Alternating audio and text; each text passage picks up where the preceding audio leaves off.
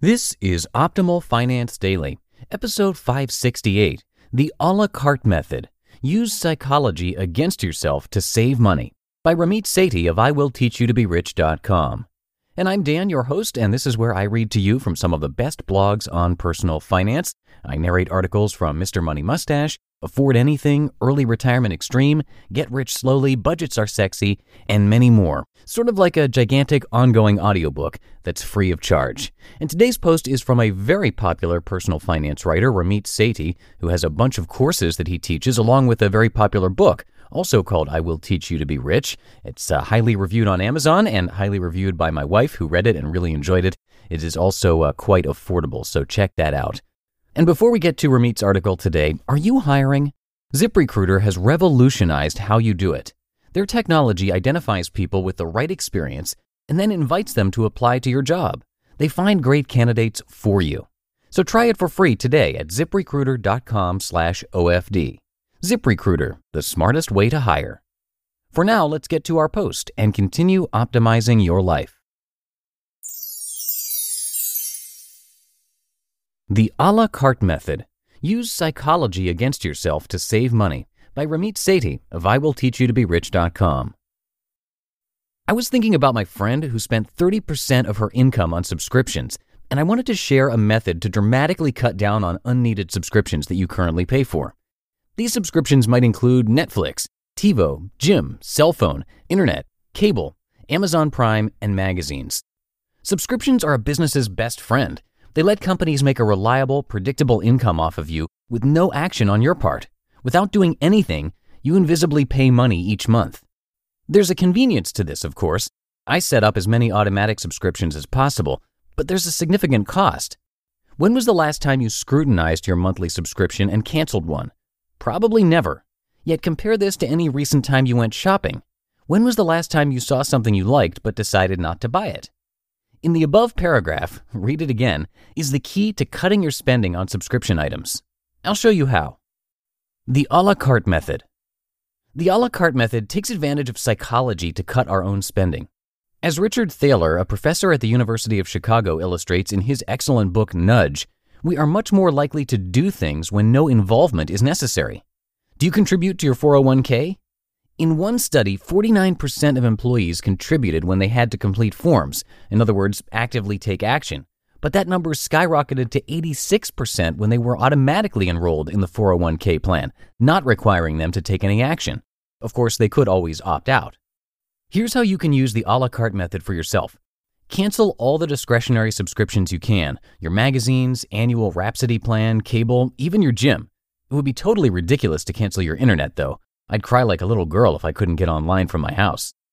Next, buy what you need a la carte. Instead of paying for a ton of channels you never watch on cable, buy only the episodes you watch for $1.99 each off iTunes. Buy a day pass for the gym each time you go, around 5 to $10. Buy songs as you want them for 99 cents each from Amazon or iTunes. Why does this work? The a la carte method works for three reasons. One, you're probably overpaying already.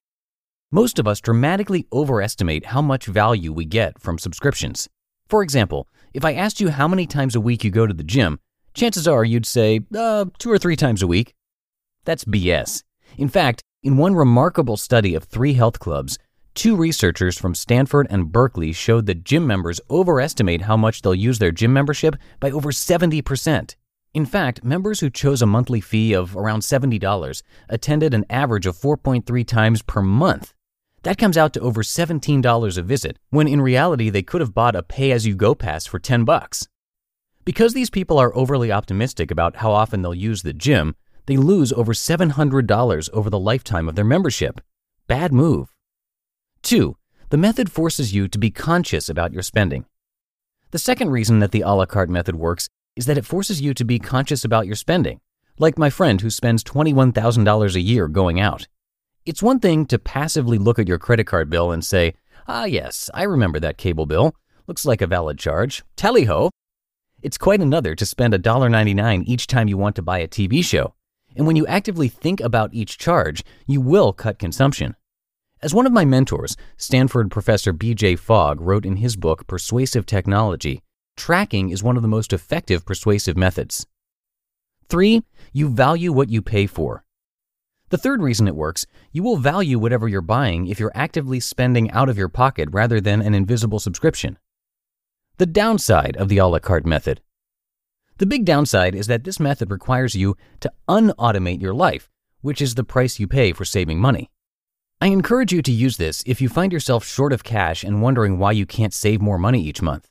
Or give it a shot for two months and see how it feels. If you don't like it, go back to your old subscription method. It can't hurt. How to implement the a la carte method.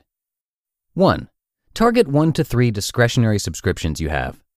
I recommend any music subscriptions, Netflix, and the gym, but don't let the gym membership be your excuse to become a f- 2. Calculate how much you spent over the last month on these subscriptions. 3. Cancel the subscriptions and begin the a la carte method. 4.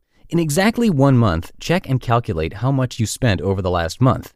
That's the descriptive method. 5. Now get prescriptive. If you spent $100, try to cut it down to 90, then 75.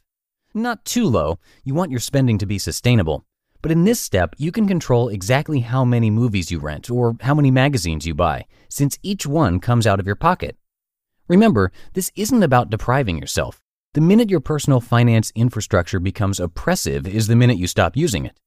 The ideal situation is that you realize you were spending $50 a month in subscriptions on stuff you didn't really want, and you'll consciously reallocate that money into something you love, whether it's the gym, travel, or investing. Good luck.